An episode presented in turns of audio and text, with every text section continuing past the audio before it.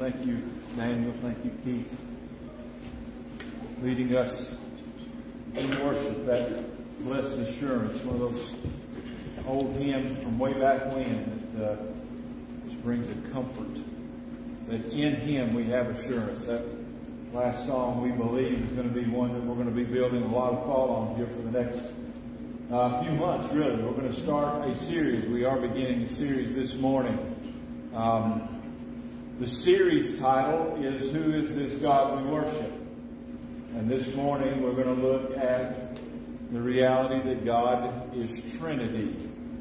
And so let me encourage you to turn your Bibles to 2 Corinthians chapter 13, 14. 2 Corinthians chapter 13, verse 14. If you don't have a hard copy of the Bible, there's some black Bibles in front of you in the seats. Um, ESV Bibles, which is the translation I'll be reading from. I just looked it up. It's on page 971. If you want to turn to that page, uh, I'll be reading from the ESV translation. 2 Corinthians chapter 13, verse 14, the benediction of Paul's writings to this church, and they are multiple. We'll talk about that in just a minute. If you found 2 Corinthians 13, 14, let me invite you to stand. We'll read these few words, together.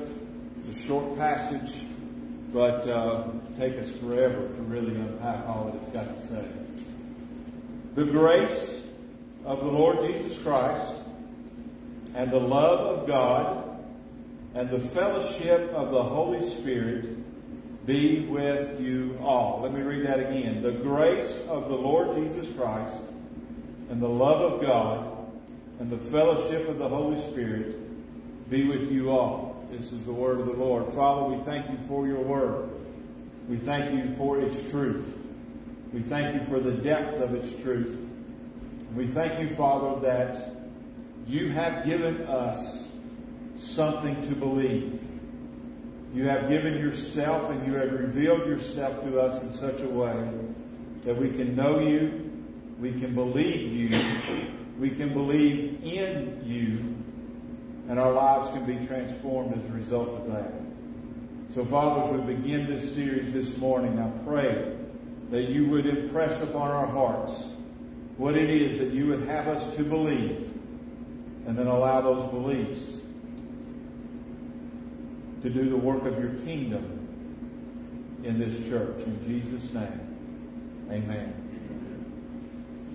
Today we're going to begin, as I said a moment ago, a series of 12 messages asking the question, who is this God we worship? Who is this God that we worship? I really want you to hear my heart this morning. I want you to hear where I'm coming from this morning, and that is that we are living in a church culture where the fear of the Lord is absent. We don't fear the Lord because we don't know the Lord. I read this week of a minister, a pastor who travels a great deal in his ministry. And he said he attended several different churches and and one of those, as he come into the church, at the door, they were handing out popcorn. And while the worship band was rocking out the place, they were bouncing around a beach ball. He acknowledges that these are extreme examples, but as this person walks through and has seen these things, different things and out throughout the churches within our culture, this was his assessment.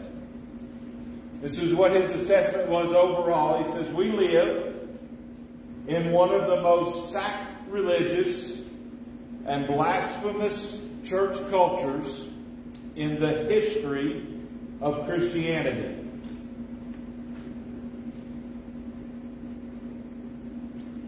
I read that. I pondered that. I tried to create a statement to that, to respond to that, and the only thing I could think of is that that is a pretty damning statement on the nature of the church in our culture. And the sad part is I really wanted to say, no, you're wrong. But I fear he's not too far off. I fear we are building a church culture where we gather to worship a God that we really do not know. This is evident in a lot of ways. One of those is in this rise of what we call celebrity pastors. Those people who we go to hear, but we really have no idea what they're preaching. Whether it be the true gospel or motivational speech or just pure heresy for the sake of winning a popularity contest and drawing a crowd. This is evident in the culture of entertainment worship. We're no longer building our corporate worship services around the Word of God and the glory of God, but we gather around either a popular preacher, a band, a stage production, skits, movie clips, special singings, concerts, lights, camera, action, and all these other forms of media and entertainment. This is evident in the culture of individualized attention. We're building a church culture and churches and services that meet our consumer needs. If you've ever walked out of church and said, I really didn't get anything, or I got a lot out of this church or this service, then you may be in danger of slipping into this individual consumer mentality of what I want and not seeking out the discipleship needs that grow us in holiness and Christ likeness. Too often we replace the nourishment of knowing the crucified and holy Jesus and repackaging him as junk food to satisfy the sweet taste buds of our appetites. I would remind us of the Apostle Paul's words in Philippians chapter 3. He says, Many of whom I have often told you, and now even tell you with tears, walk as enemies of the cross of Christ. Their end is destruction, their God is their bellies, and they glory in their shame, with their minds set on earthly things.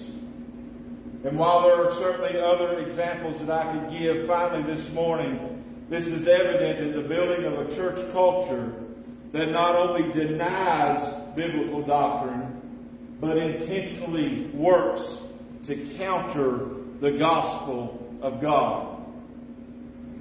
I've got to put this in quotes. I heard a a pastor on a, on a documentary a few weeks ago. I tried to remember exactly what he said, and this is as close to a quote as I can get. He said, I don't believe that God does anything, but I do believe that nothing happens without God. His intention was to deny the power, the will, and the absolute truth of God, but to emphasize the individual's right to believe about God whatever they wanted to believe, and that all of their beliefs would be equally valued and blessed by whatever version of God you created, as long as they presumably improved the human condition. My goal this morning and over the next couple of months is not to condemn those who may hold to different views, beliefs, styles of worship, or life. My goal is to help us understand what we believe according to the Bible and how those beliefs transform our lives. I pray we genuinely know God and biblically fear God. And that directs us towards a reverential worship of God. That passage I just read from Philippians chapter 3, Paul ends that section by, by reminding us that our citizenship is in heaven. And from it we await a Savior, Jesus Christ the Lord. Friends, I would advise us, and it would be wise of us, to heed the words of Ecclesiastes chapter 5. Verse 1 and verse 7 tells us to guard your steps when you go to the house of God. To draw near to listen is better than to offer the sacrifice of fools, for they do not know that what they are doing is evil. God is the one you must fear. Christianity is a faith, is a, is a faith of action. It's about doing. James tells us this in James chapter 1, verse 22. Be doers of the word and not hearers only. Later, James will tell us in chapter 2, verse 17. So faith by itself, if it does not have works, is dead. Beloved, that's the inspired truth of God as revealed in His Word. But here's the danger I want us to avoid. If we have the wrong faith, or we're hearing something that is not the Word, it will lead us to wrong works. Again, the warning from James chapter 1 verse 5 says, If any of you lack wisdom, let him ask of God who gives generously to all without reproach. And it will be given to him, and let him ask in faith with no doubting, for the one who doubts is like a wave of the sea that is driven and tossed by the wind. For that person must not suppose that he will receive anything from the Lord. He is double-minded and unstable in all his ways. Therefore, we are going to spend the next few weeks asking God for wisdom from His Word about Himself so that we are not unstable in all of our ways so that we are not double-minded in our thinking and tossed to and fro by the wind like a wave in the sea, and that we fear God and enter into his house with wisdom. Here's where we begin. Who is this God we worship? First answer to that question is God is Trinity. God is Trinity. Now, there's a number of passages that I could have gone through this morning to drive the meaning of our message, but I wanted to close this morning, or begin this morning with the closing, the benediction of 2 Corinthians chapter 13, verse 14, where again, Paul writes this to this church the grace of the Lord Jesus Christ, the love of God, and the fellowship of the Holy Spirit be with you all. I'm going to try to do three things this morning. First, I'm going to seek to define as best as possible the doctrine of Trinity. Second, I'm going to look at this passage and point to a work of each person of the Trinity, and intermingled with that, I'm going to try to apply these truths, this working to the life of the church and to our lives. So first, Paul in this passage mentions three persons. The Lord Jesus Christ, God, and the Holy Spirit. At the onset, I want us to acknowledge two realities. The first one is this. It is beyond the capacity of the human mind to comprehend fully the nature of the Trinity. That's first. Second, however, just because we cannot comprehend fully, that does not mean that we cannot comprehend at all or that we cannot embrace the scriptural teaching of God as Trinity. The next thing I want us to realize is that because we lack full comprehension, there are many false understandings of the nature of Trinity. There are many false teachings. Many times we try to offer an example, a concrete picture of the Trinity, and that almost always perverts this doctrine. A few of those that you will often hear that I've heard many times. One is that we offer this example that God is like an egg. He has a shell, he has a white, and he has a yolk. All three are eggs, but different parts of the egg. This is a false understanding and false teaching of the Trinity because if you have an egg shell, then you only have part of the egg and not something that is fully egg.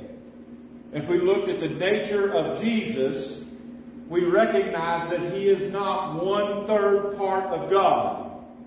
He is God, fully God, always and altogether.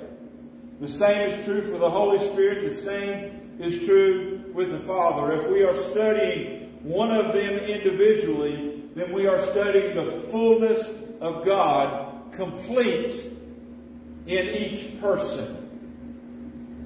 So God is not divided up in parts. The second example that I've often heard is that God is like water. It's a liquid, a steam, and a solid. This is false because you can only have one form or one mode of God at a time.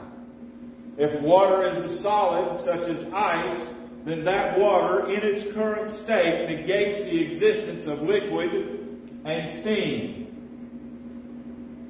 However, God is fully present all the time in Father, Son, and Spirit. He does not shape shift into whatever mode is needed for a particular circumstance or environmental reality. He is always fully God, all three fully present. Finally, it's often taught that either the Father, the Son, or the Spirit are three different gods. That their unity and their oneness is not in essence, but it's in some other motivation like their love or their power or some other attribute. On the converse of this, it's often taught that one member of the Trinity is not divine, is not God at all, this is especially true of those religious movements that deny the divinity of Christ. The foundation of the biblical understanding of the nature of Trinity is that there is one God, eternally present in three persons the Father, the Son, and the Holy Spirit. This has been debated and argued throughout Christian history, but one of the earliest and clearest understandings of this doctrine came from the Council at Nicaea in 325. To some extent, it has a little bit, though the song we sang, we believe, is built more off of the, the, uh, uh, the Apostles' Creed. The Nicene Creed gives us this outline. You're going to see it on the, on the projector here on the screen in just a second. And I want us to read through this. Over the coming weeks, we are going to revisit this often. As a matter of fact, if you want to go online and just type in Council of Nicaea or the Nicene Creed, grab a copy of it, stick it in your Bible. But from the earliest conflicts in Christian history, we have understood the nature of the Trinity to be one God, one in essence, three in person, and this creed proclaims that. So read along with me. If you want to read out loud, that's fine. If you just want to read it yourself, that's all right too. We believe in one God, the Father, the Almighty, maker of heaven and earth, of all that is seen and unseen. We believe in one Lord, Jesus Christ, the only Son of God, eternally begotten of the Father, God from God, light from light, true God from true God, begotten, not made, pay attention to this next phrase, of one being with the Father. Through him, all things were made. For us and for our salvation, he came down from heaven, was incarnate of the Holy Spirit and the Virgin Mary, and became truly human. For our sake, he was crucified under Pontius Pilate. He suffered death and was buried. On the third day, he rose again in accordance with the scriptures. He ascended into heaven and is seated at the right hand of the Father. He will come again in glory to judge the living and the dead, and his kingdom will have no end. We believe in the Holy Spirit, the Lord, the giver of life, who proceeds from the Father and the Son, who, with the Father and the Son, is worshiped and glorified, who has spoken through the prophets. We believe in one holy, Catholic, apostolic church. The word Catholic there means universal, not a denomination or sect of Christianity. We acknowledge one baptism for the forgiveness of sins. We look for the resurrection of the dead and the life of the world to come. Amen. So I said, we will revisit this over the coming weeks. Because today, as we look at Trinity, we're going to spend a couple of weeks looking at God the Father, a couple of weeks looking at God the Son, a couple of weeks looking at God the Holy Spirit, before we bring it back together to look again at God as Trinity.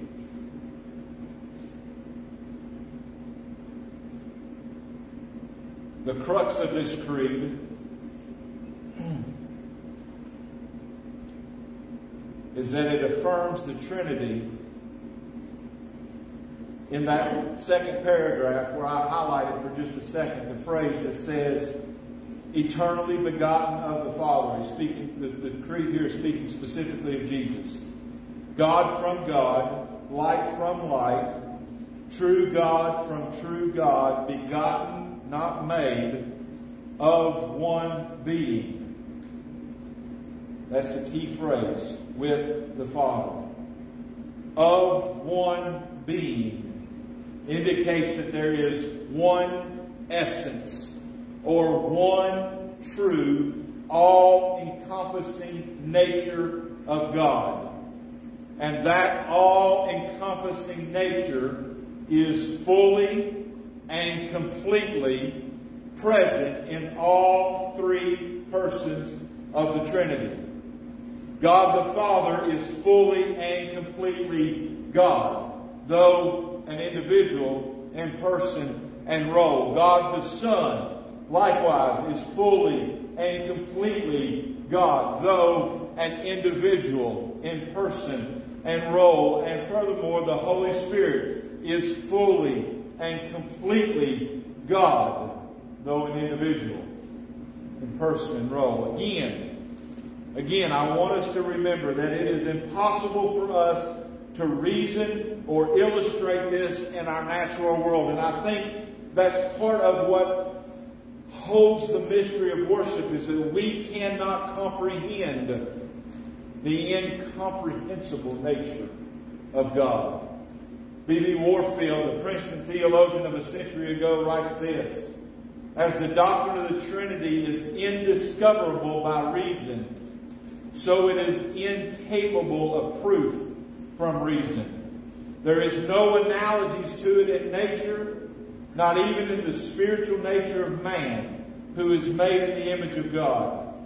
In his Trinitarian mode of being, God is unique.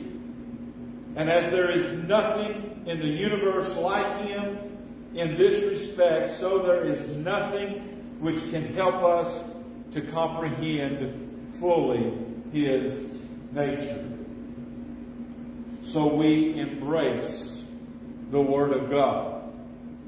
We embrace the Word of God that says in Deuteronomy 6 4, Hear, O Israel, the Lord our God, the Lord is one. And we embrace the teaching of Scripture that's found in Matthew 28 when Jesus says, Go and make disciples of all nations and baptize them in the name of the Father and the Son and the Holy Spirit. We see all three persons present at the baptism of Jesus. In Matthew chapter 3, the Bible says when Jesus, the Son, was baptized, immediately he went up from the water and the heavens opened up and he saw the Spirit of God descending like a dove and coming to rest on him. And behold, a voice from heaven said, This is my beloved Son, the voice of the Father, with whom I am well pleased. The doctrinal statement of our convention, the Southern Baptist Convention, reads this way about the nature of Trinity and the nature of God as Trinity. There is one and only one living and true God he is an intelligent, spiritual, personal being, the creator, redeemer, preserver, and ruler of the universe.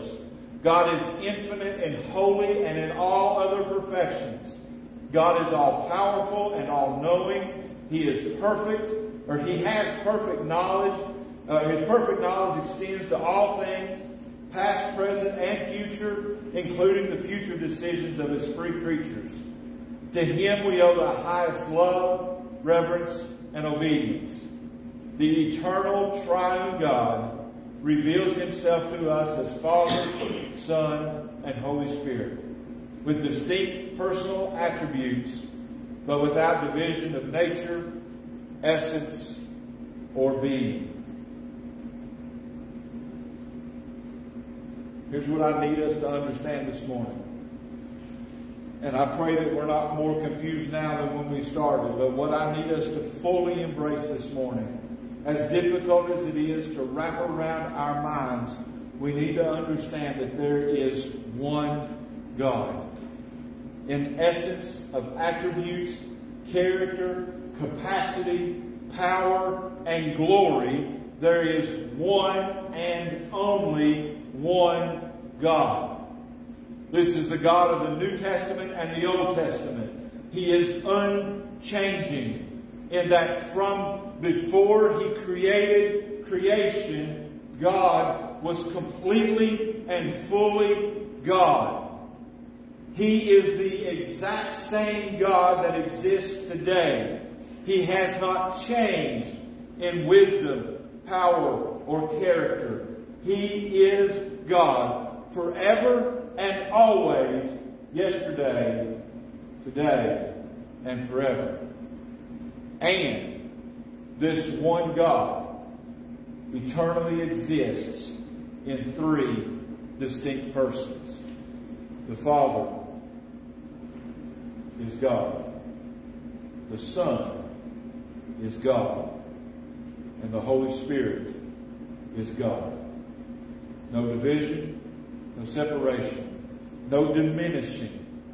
They are one in essence, in attributes, and in worth, though distinct in person. The Father is not the Son, the Son is not the Spirit, and the Spirit is not the Father.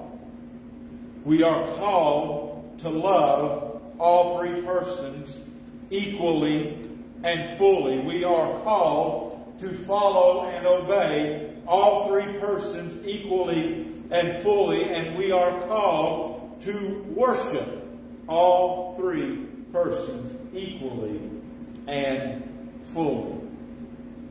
Now we're going to flesh all this out over the next few months as we take a look at each person of the Trinity individually. But I urge us, please never forget and never deny that God is God that He is one, that the Father is God and the Son is God and the Spirit is God. And so when we come back and we read a passage like 2 Corinthians chapter 13, verse 14, where the Apostle Paul writes, the grace of the Lord Jesus Christ, the love of God, and the fellowship of the Holy Spirit be with you all. The apostle is reminding his readers, both the first century church and the 21st century church, that God as Father, that God as Son, and that God as Holy Spirit is intimately engaged in our lives and in our relationship with Him. And so let's move to the second thing I hope to do this morning. And that is to take a look at each person from 2 Corinthians 13, 14 and demonstrate what they do and how that makes a difference in our lives. We're only going to be looking at one element here as that's all Paul gives us in this passage. But let's dig into this for a minute. The grace. The grace of the Lord Jesus Christ. The love of God and the fellowship of the Holy Spirit. We need to know the context of where this passage comes from. This is the, the benediction, the closing remark of at least two letters that Paul has written to the church at Corinth. to say the very, very least, the church at Corinth was a mess. Every way you could define it, it was a mess. They were divided among leadership. They were accepting sexual immorality into the church. They were doctrinally confused.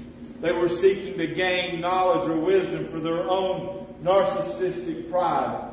They were a mess. And Paul has written at least two letters. We've got those, probably more, to help them get back on and stay on track of their gospel ministry and glorifying God as they make disciples of Jesus Christ. And all through their messiness, all through the struggles that they've got, Paul ends his words to this church by reminding them that they are assured grace from the Lord Jesus Christ. Grace. What a beautiful word. Grace contemporary pastor and theologian by the name of Sinclair Ferguson writes, the most important, thrilling, and challenging area of New Testament teaching is the Christian's union and communion with Jesus Christ. This is the heart, he says, of sanctification. And this is what Paul is closing his blessing, blessing with a consummate reminder that no matter the depth of struggle, the gravity of loss, the pain of life, we are, by the grace of Jesus' death and resurrection, church, we are in Christ and Christ is in us. We have union with Jesus. Paul writes to the Galatian church in chapter 2 verse 20, I have been crucified with Christ. It is no longer I who live, but Christ who lives in me. And the life I now live in the flesh, I live by faith in the Son of God who loved me and gave himself for me. This is the pure and unadulterated definition of grace that's found in the Lord Jesus Christ. That in his death we died, and in his resurrection we are granted, we are given eternal life. And furthermore, we can live this life here and now with full assurance that God the Son has imputed, has given, has placed on us His grace for our lives. The grace of the Lord Jesus Christ. You'd think that'd be enough, but Paul goes on and he says, and the love of God. He continues to build this Trinitarian blessing on the troubled church at Corinth by reminding them that God, that God, the Father of lights, the Creator of creators, the Lord who is the great I am, the sustainer, the protector, the provider, the sovereign, the just and righteous one, that God, He loves me. He loves them. He loves them when they are confused. He loves them when they are scared. He loves them when they are alone. He even loves them when they get it all wrong and fall into sin. He loves them. It's a good reminder to think on Paul's words to the Romans. God demonstrated his love for us in that while we were sinners, Christ died.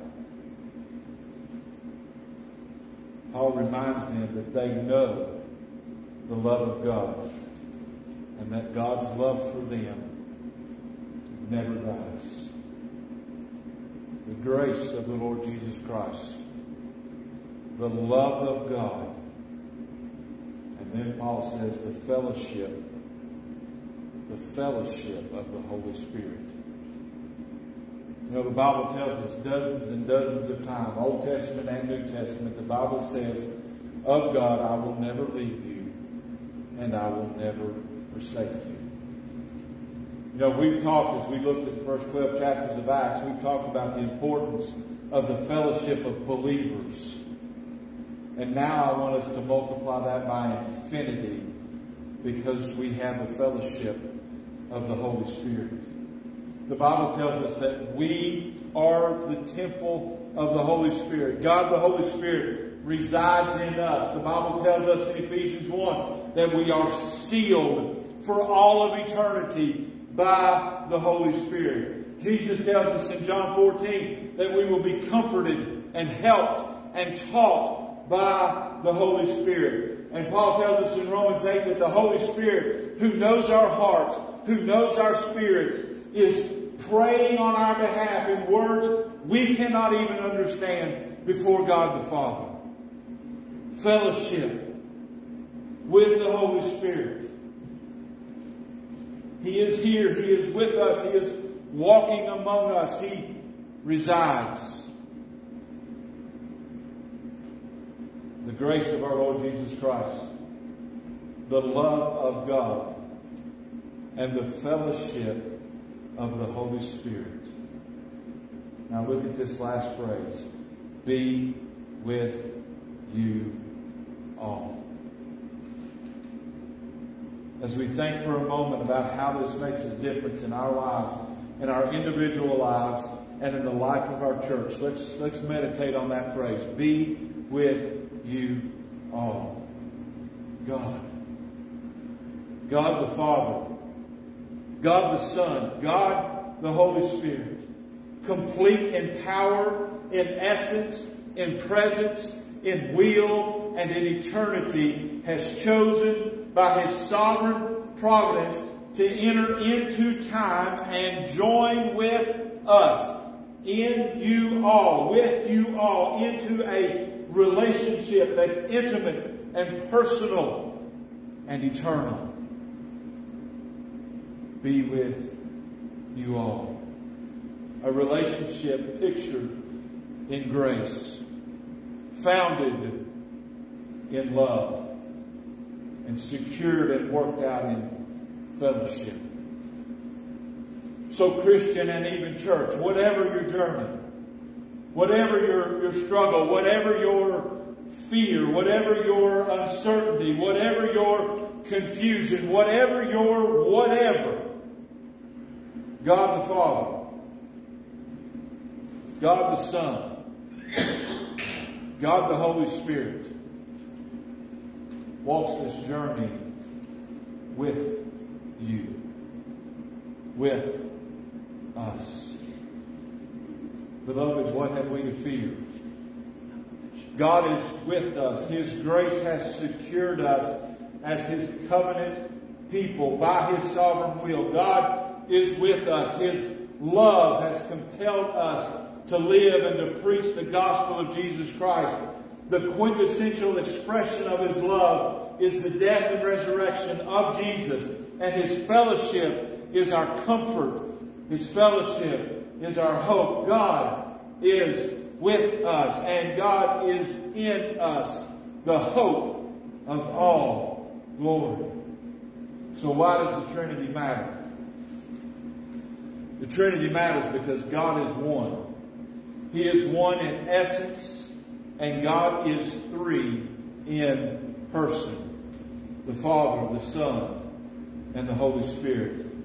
And in that Trinity, we find what we most need grace that forgives our sins and joins us to Christ, love that holds us in a world that is filled with hate, and fellowship in a culture that is defined by rejection and fear.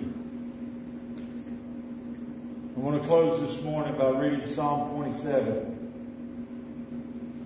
I'm going to invite you to just spend the next few minutes as we prepare our hearts for communion, as we prepare our hearts to remember the death and resurrection of Jesus Christ, as we prepare ourselves to gather around the table of fellowship with brothers and sisters in Christ and with Christ and with the Father and with the Spirit. I just want you to, I want you to close your eyes maybe and just, just listen to the prayer of the psalmist in Psalm 27. The Lord is my light and my salvation. Whom shall I fear? The Lord is the stronghold of my life. Of whom shall I be afraid? when evildoers assail me to eat up my flesh, my adversaries and my, my foes, it is they who stumble and fall. Though an army encamp against me, my heart shall not fear. Though war rise against me, yet I will be confident. One thing I have asked of the Lord that I will seek after, that I may dwell in the house of the Lord all the days of my life, to gaze upon the beauty of the Lord, and to inquire in his temple. For he will hide me in his shelter. In the day of trouble, he will conceal me under the cover of his tent. He will lift me high upon a rock. And now my head shall be lifted up above my enemies all around me. I will offer in his tent sacrifices with shouts of joy. I will sing and make melody to the Lord. Hear, O Lord, when I cry aloud. Be gracious to me and answer me. You have said, seek my face. My heart says to you, your face, Lord, do I seek. Hide not your face from me. Turn not your servant away in anger. O you who have been my help, cast me not off. Forsake me not, O God of my salvation. My mother and my father have forsaken me, but the Lord will take me in. Teach me your way, O Lord, and lead me on a level path because of my enemies. Give me not up to the will of my adversaries, for false witnesses have risen against me, and they breathe out violence. I believe that I shall look upon the goodness of the Lord in the land of the living. Wait for the Lord. Be strong. Let your heart take courage. Wait for the Lord.